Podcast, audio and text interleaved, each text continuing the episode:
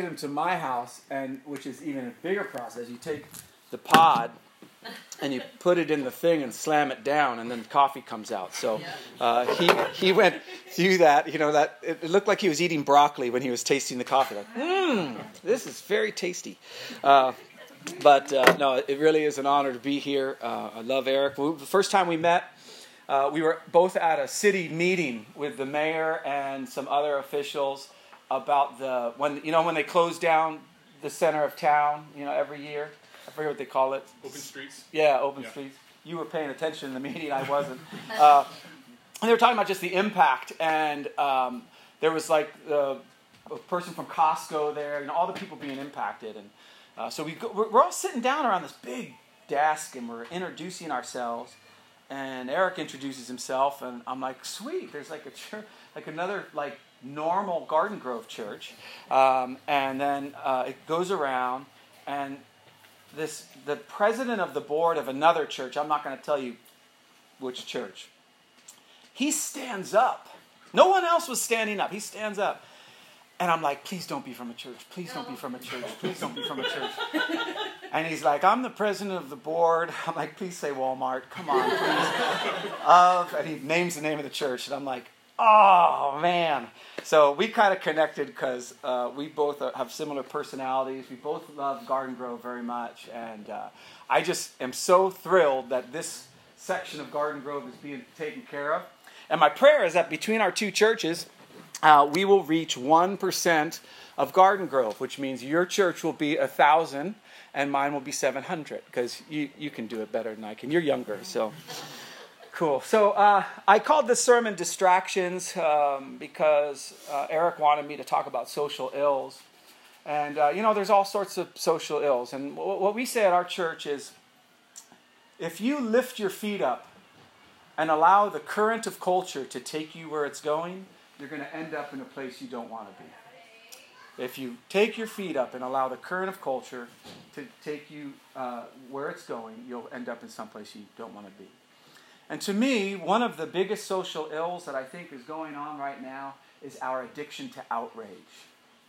We are completely addicted to outrage. And what happens in our brains, my, my son has epilepsy, and so uh, um, he, he, uh, when he started having his seizures, um, we just started kind of studying the brain, and it just became kind of a hobby of mine. Uh, the brain is just like a hobby of mine. I'm weird like that. And like I said, mine never stops. So so it's kind of fun to know, oh, that came from here and that came from there. And uh, so what happens in the brain when you're outraged is there's first a short term negative feeling, followed by an actual arousal of your brain. It releases endorphins. And so there's something about being outraged that, that can become addictive. And I, I'm, I'm probably going to end up offending almost everyone um, which is okay. I do it all. I do it every week. Uh, my church is split right down the middle, Democrat and Republican, and and and involved. they're in, all involved individually in, in in politics. It's the only place I know of where they can coexist peacefully. And part of it is I don't really engage at all in politics um, uh, because I just I, I, would have a tendency to be addicted to outrage. Um, but um, but it also allows me to shepherd better because I can I, I don't have to be on a side. I can just go, well, what, why why does that make you frightened or why does that make you angry or whatever. So I only have one point this morning, and this is it. Um, our lenses of outrage can distort the beauty God has for us every day. That God is working in your life, in those around you, in your neighbors, in your coworkers. He's actually working, believe it or not, in politicians' lives. He's actually working in people who are other than us, right? And so when we become outraged, we, we, we, get these filters that go over our eyes that God doesn't have. God doesn't see people through the lenses that we see them through. God doesn't call someone a Republican. He doesn't call someone a Democrat. He doesn't call someone racist or feminist or environmentalist or a Raider fan or a Tom Brady fan. He calls us his children. That's how he sees us. And that's how he sees everyone else that, uh, that you come in contact with. So I just, I just put some pictures up because um, I just wanted us to get outraged so we could feel what it feels like. Um, and one is this I don't know if you remember this picture. Uh, if you remember this, so the, the kid's wearing a Trump hat, and there's Native American, and they're, they're, this, this picture came out over the internet, and of course, everybody just went nuts, right? Trump people went nuts, the non anti-Trump people went nuts. It just became this thing, and it just kept going on and on and on. And then the facts came out of something I don't know what it was, but but we were just like so into the story. Why? Do you know the kid? No. Do you know the Native American guy? No. You know his name? Mm-mm. Know the kid's name? No. No. Do you know where it was taken? You might. Did you change anything? No, they always no. Do, you didn't. always do Special Olympics. What's that? They always do. I, I, I do basketball and, and soccer Special Olympics a lot. Yeah, yeah. Well, how, that, well, That's sports will get you outraged. That's for sure. only- That's when they only call my mom and stuff. Yeah. They haven't called my mom in a long time. Well, you need to call your mom. Uh, so here's the here's the, the top Democratic candidates. So half of you statistically are just like get that picture off of that screen. This is a church, all right? You don't show that that stuff there, right? So for, for- in order to be equal pay, uh, some of you look at that and you're just happy. Some of you are completely outraged. You can't help it. It's your brain. Your, your brain does this. And so, um, and don't try to find out which side I'm on, because I'm, I'm not. So here, f- instead of the real outrage stuff, do you remember when this happened? right? Michael Jackson hangs his baby out over a balcony. Oh my gosh. You would have thought, I mean, first of all, that's frowned upon, just so I'm clear. I, I'll, I'll land on that side that you're not supposed to, you're not supposed to hang your baby out over a, a balcony. But we, were, we went nuts over this. Because what happened was we saw the image, we were disturbed, and that was negative. And then there was this flood of endorphins that said, I, I know which side is right. I, I, know, I know that that's wrong. And your brain says, yeah, it, it confirms that in your brain. Yes, you are correct. And it feels, doesn't it feel awesome to be right? Oh my goodness, it feels awesome to be right. So, what I'm going to do is I'm going to show you a couple things from Seven Habits of Highly Effective People. We will get to the Bible, by the way. You're like, what is this guy doing? Okay. Um, but in Seven Habits of Highly Effective People, there is just this one page, just in the middle of all of it, that talked about these circles. And it changed my life. Okay? Uh, I, once you apply it to the Bible, okay? So. Uh, we, have, we all have this idea of a circle of concern, all right? And in the circle of concern, you- you're concerned about the government, religion, income inequality, whatever, racism, feminism. You, you, you get concerned about these things. And we should be concerned.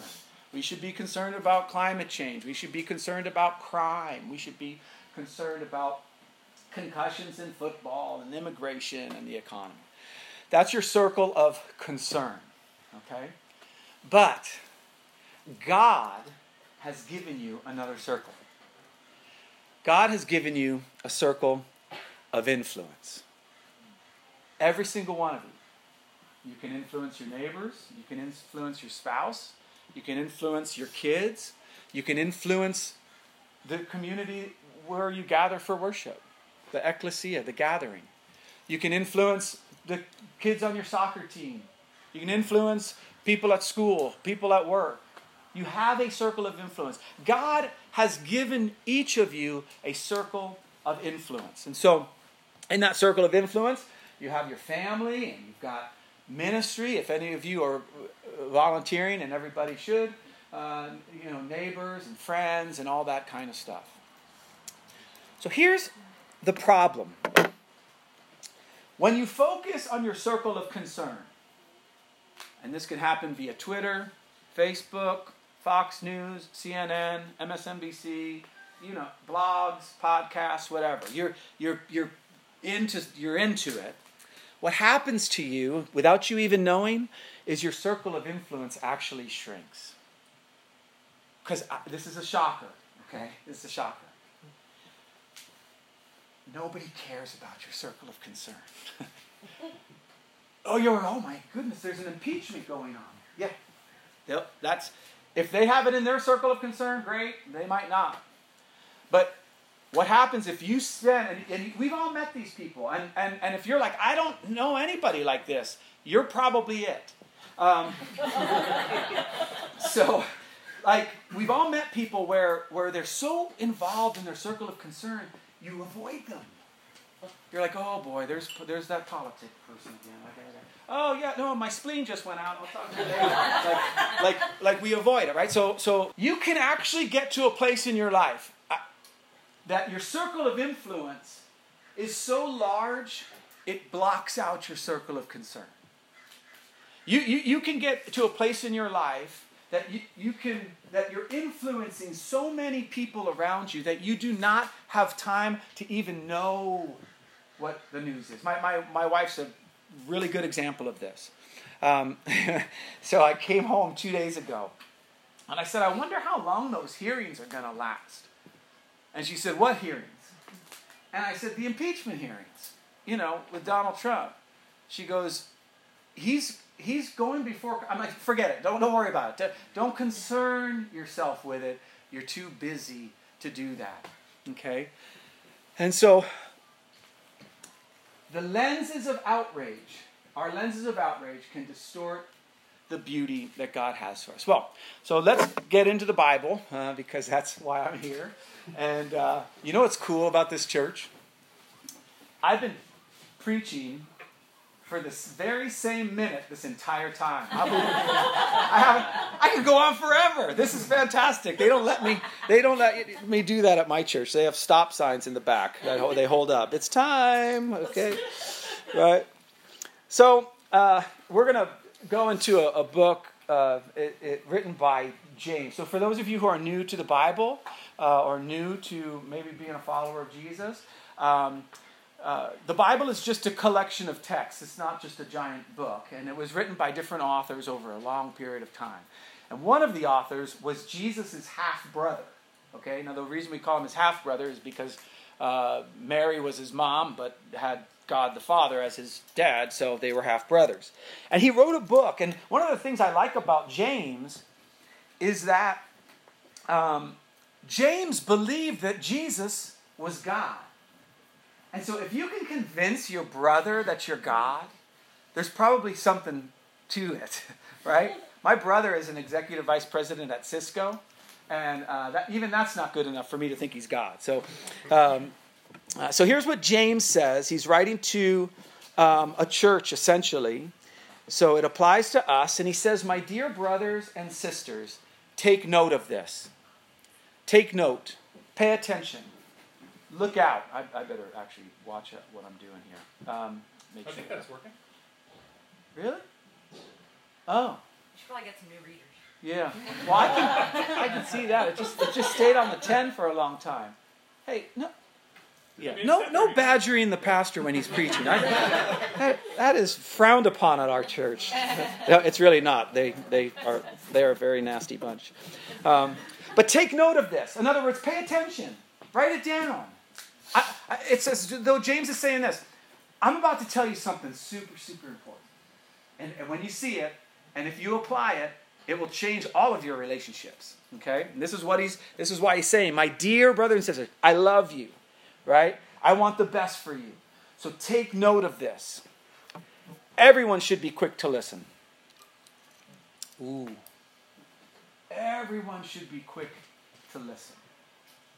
In other words, in all of your relationships, in all of your conversations, it's like you go like, you start the conversation like this. Uh, listening posture. You ever do that with a little kid? Your little kid, maybe your granddaughter or niece or nephew, or says, Hey, I, have something to tell you. And you get down and you look in their eyes and you make sure they know that you are present with them.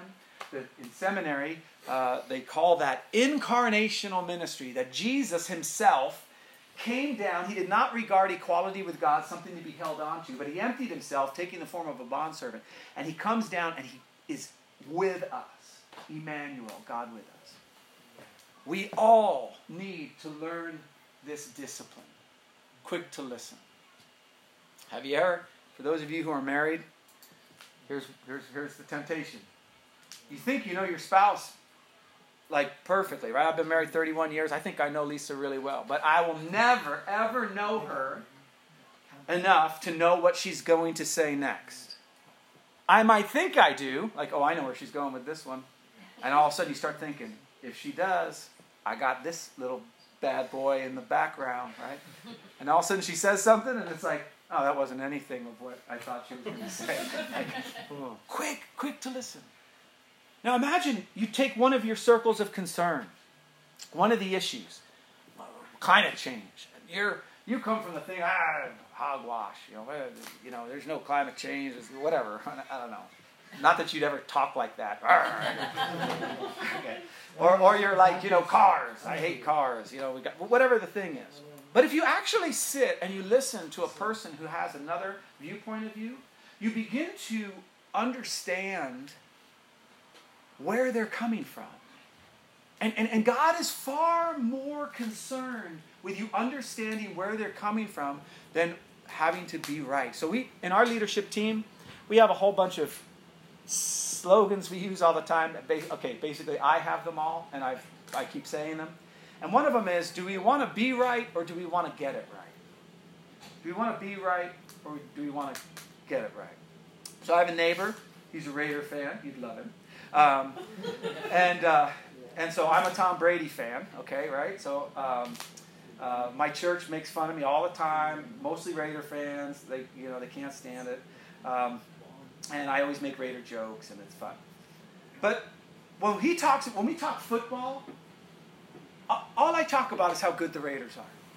I said, man, this is so great. They got they got Gruden as a coach now, and Derek Carr seems to be coming. They're like they're front, their, their offensive line seems to be clicking now, all this kind of stuff. Why? Because I don't want to be right with my neighbor. I want to get it right. I want him to know that when his wife passes, which she just did, that he's got a place to go. And we're not making it about the Raiders. Quick to listen, and then here we go. Woo! I don't even want to push it. Okay. Slow to speak. Slow to speak. One of the most difficult disciplines you'll ever have in your life is not going to the gym. It's not stopping, you know, eating sugar, okay? It's going to be to be quiet. Slow to speak. Slow to speak. This is so practical and so difficult. But if we want to get it right, if we want to remove those lenses of outrage, to where we listen to what the other side is trying to say. And we just be quiet. And we're slow to speak. Man, one of the wackiest verses in the Bible is Jesus is in front of Pilate. And, and he's basically being accused of something he didn't do, and his penalty is death. And he doesn't say anything. It was prophesied before that that he would be like a lamb being led to the slaughter. He didn't need to be right. And so he was quiet. So everyone needs to be uh, quick to listen, slow to speak. And here we go. And slow to become angry. Slow to become angry. I want to just challenge you a little bit this morning. If there's a blog that you go to and you know in advance you, you go to it in order to get this firing of outrage, I would challenge you to not go to that blog anymore. If there's a news source that you have that you know, because the reality is, and this is not, I'm not wearing like tinfoil on my head conspiracy theory guy, okay? They have writers that get paid a lot of money to click those buttons for you. That's how they that's how they get eyeballs. That's how they get they want you to be addicted to the outrage so that you keep coming back so that ratings go up so that they make more money. And so, my challenge to you is that you become, you're slow to become angry. Now, is there any reason to be angry? Absolutely, there's reason to be angry. Absolutely, there's things that should outrage you. Um, you know, any anytime there's um, people are objectified or uh, the least of these are being threatened in any way, that, that should there's a righteous anger. One time Jesus got so angry. I don't know how this all went down, but he's in the temple, and it says he fashioned a whip. Okay? So, I don't know. I, I tend to read the Bible differently, but I, I could just picture him sitting in the corner, like going, hey, give me that, give me some of that leather or whatever. And he's just like going, okay, so you're selling doves for 14 bucks, and they're supposed to be a dollar. Okay, well, I think you're just kind of this this slowness. It, I, I don't see Jesus just walking in and going, like, this is the. He got angry and he did overturn the tables, but it, there's this sense of calm and process. I'm going to fashion this whip. And then I'm going to start off at the dove traders. Then I'm going to go to the money changers. And then I'm going to.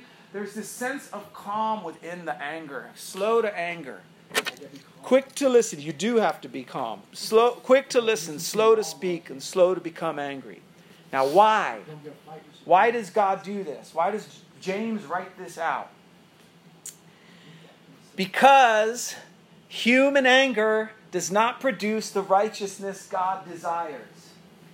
I don't care how angry you get about racism, you're not going to solve it. You're not going to be able to do anything. Go ahead and read thousands of articles on it. Get it all down. Get it all get all worked up.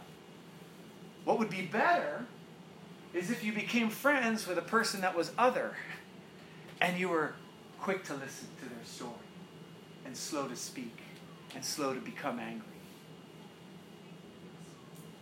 We, um, well, here, we'll, we'll keep going. Again, our lenses of outrage can distort the beauty that God has for us every day. Therefore, he says, get rid of all moral filth and the evil that is so prevalent and humbly accept the word implanted that can save you. So, in other words, okay, for, for a second, just stop your circle of concern, stop all the inputs that are coming in, all the evil, all the Uh, injustice, and all that, and focus in on God's word, humbly accept it. And then he says this do not merely listen to the word and so deceive yourselves. Do what it says. I promise you, if your number one goal in life is to do what the Word of God says, your circle of concern just shrinks because you're starting with you. And that's something you can actually change. That's something that you can ha- actually have control over you won't be as outraged, and so that addiction is going to have to be put to the wayside. But you humbly do what it says. So, one of the things that I, I love about your church, when I was talking to Eric, and he was saying, well, you know, we meet at Eastgate Park, and I said, oh yeah, my son, we go to went to that community center and all, all that, and um, he said, yeah, we, you know, kind of your rhythm of of being in small groups one of the weeks, and then uh, serve. What is it, the 5th mm-hmm. Sunday? Yeah, you, you guys get it. It's like I'm, I'm preaching to the choir.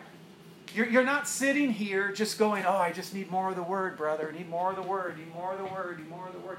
Well, what are you going to do with it? like, you, sh- you should be changing. And so you guys take that week and, and you go and serve. So we do, we do something similar uh, every year. We, we shut church down uh, one Sunday. We only do it one Sunday. You guys put us to shame, but um, and we go fix up houses in Garden Grove. And then the, um, this year, uh, this program we do, we're working with 30 elementary schools, okay? Um, and we go to their elementary school and we give them a sheet of paper and we say, give us your poorest 10 families. And so um, they write down how many kids that each family has, and then we give them a voucher, and they give that voucher to the family, and then it'll be on December 14th um, on a Saturday, we uh, we hand out toys. Each kid get well. The parents pick toys for their kids. They each get one per child, so it's not this giant thing.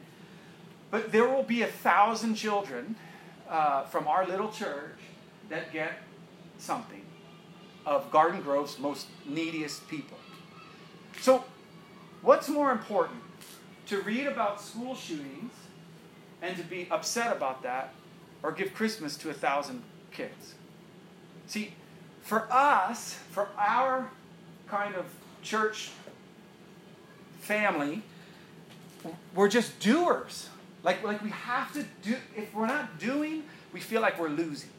And so, so it's, it's grown. And every year, it's so funny because I'm preaching this, but I don't, I get so nervous every year. So we started out, when we first did it, it was 150 kids. And then the next year, the person running is like, we're going to do two, 250. And I'm like, nah, I talked to the Lord. He said, no, uh, let's keep it. I, I feel really good about 150 because it, it makes me feel secure and safe, right? We did 250, then it was 500, then it was 600, then it was last year it was 800, and so now they're like, let's do a thousand, and I'm like, you guys are killing me, but they they they get it. Don't just hear about people who are living in poverty. Do something about it.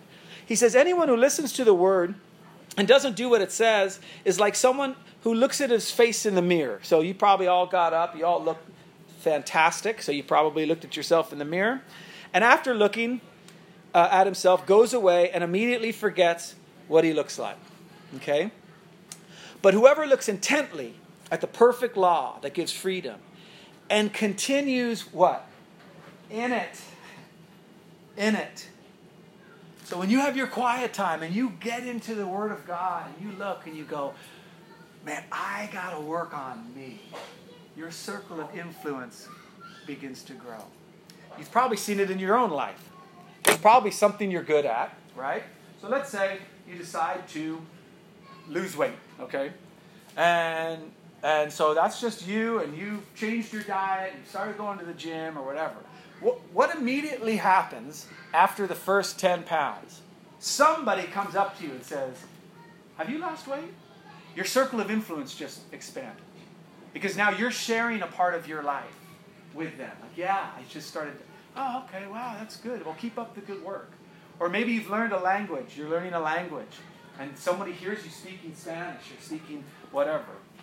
Uh, and they're like, oh, how'd you learn that? Oh, well, let me tell you, I, I went through this course and I did that. Your circle of influence, as you work on you, your circle of influence grows, right? So he says, continues in it, not forgetting what they have heard, but doing, uh, but doing it, they will be blessed in what they do, not what they learn, not what they hear, not what they read, not what they retweet, repost, not what they text, in what they do. Our lenses of outrage can distort the beauty God has for us every day. And this is just a word of encouragement to your church because this next verse, uh, or the one after it, really applies to you guys. Those who consider themselves religious and yet do not keep a rein on their tongues, and by tongues, this also means fingers, right? You ever done that? You ever sent an email you shouldn't have sent? a text, a tweet. You ever posted something online? You ever posted a reply? Someone posts something online. I have a rule that I don't, I just don't engage and I broke that rule a year ago because somebody had posted something and I got on and I did not keep a tight rein on my fingers. And I said it, and I'm telling you, 17 times the Lord said to me, Don't do that. No, no, no, no, delete that, delete that. I'm like, Send it? No, delete it. Send it now? No. The answer is no. Click. Right? And damage was done. Because I didn't keep a tight rein on it. Right? I was right, by the way. I was. I was right. But I didn't get it right. Guess what happens when I send that reply and I shouldn't have. Guess what happens when I blurt out something I shouldn't have? My religion is worthless. It's worthless. Because what's supposed to happen as we're followers of Jesus is there's supposed to be this internal change. We're supposed to have love just flowing out of us joy, peace, patience, kindness, goodness, faithfulness, gentleness, and self control. That's what a Christian looks like. Not a retweeter, not a, someone who's addicted to outrage. He says this Religion that our God accepts as pure and faultless is this it's taking the fifth Sunday and going and serving. That's what he likes to look after orphans and widows in their distress and to keep oneself being polluted by the world. So, um, Eric said that typically what you guys do after uh, you preach is you give a grade to the person. No, I'm just kidding. You have cards underneath your thing. You know, uh, no, is that we discuss we have a time of discussion, and he was really clear in his in his instructions of write out some questions, and um, which I disobeyed because um, I just wanted to to just open up discussion on anything you saw there that the Holy Spirit might be. Uh, um, might be talking to you about. I don't know how open you guys are with each other, but if I had to write down a question, my first one would be So, what outrages you? What do you think you need to get rid of? That would have been my first question. But then if you're all like shifting in your seats, like, well, I don't want to say anything now because then I'll admit that I'm outraged. Um, so I don't know. So, Eric, I don't know what you guys normally do, uh, or if you have any any questions? Yeah. Patience? Yeah, good. Good, good. Yeah. Yeah. I, I, said a joke. I said a joke. See, you're all Raider fans, they have this like rough exterior, but I think they're just hiding their soft hearts on the inside. Because I have a friend just like that. He, matter of fact, he sent me a picture. Uh, he's, he's playing in the worship band. He has a Raiders hat on. And he's like, what do you think about it now? now? You know, so, um, but um, I said, I said, uh, I was talking about hope and I said, the best definition of hope I ever came across was the Raiders at the beginning of the season, right? And so, and so all the Raider fans booed. And, um, sorry. So yeah, yeah, yeah. They, they get you. They get you. So, what else?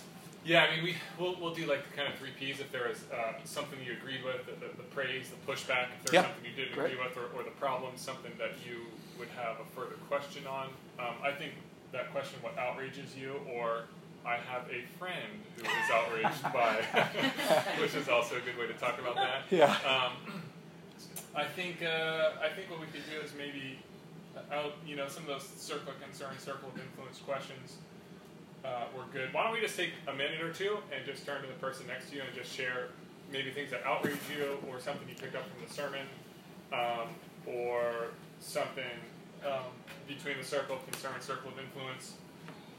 Um, or if there was a piece of James 1 19 through 25, is that what you're doing? I think so. Uh, that stood out to you, just take a few minutes and then we'll jump back into some, some group discussion. discussion.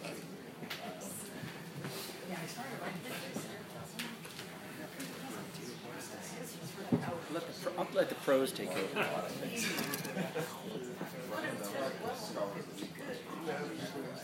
right?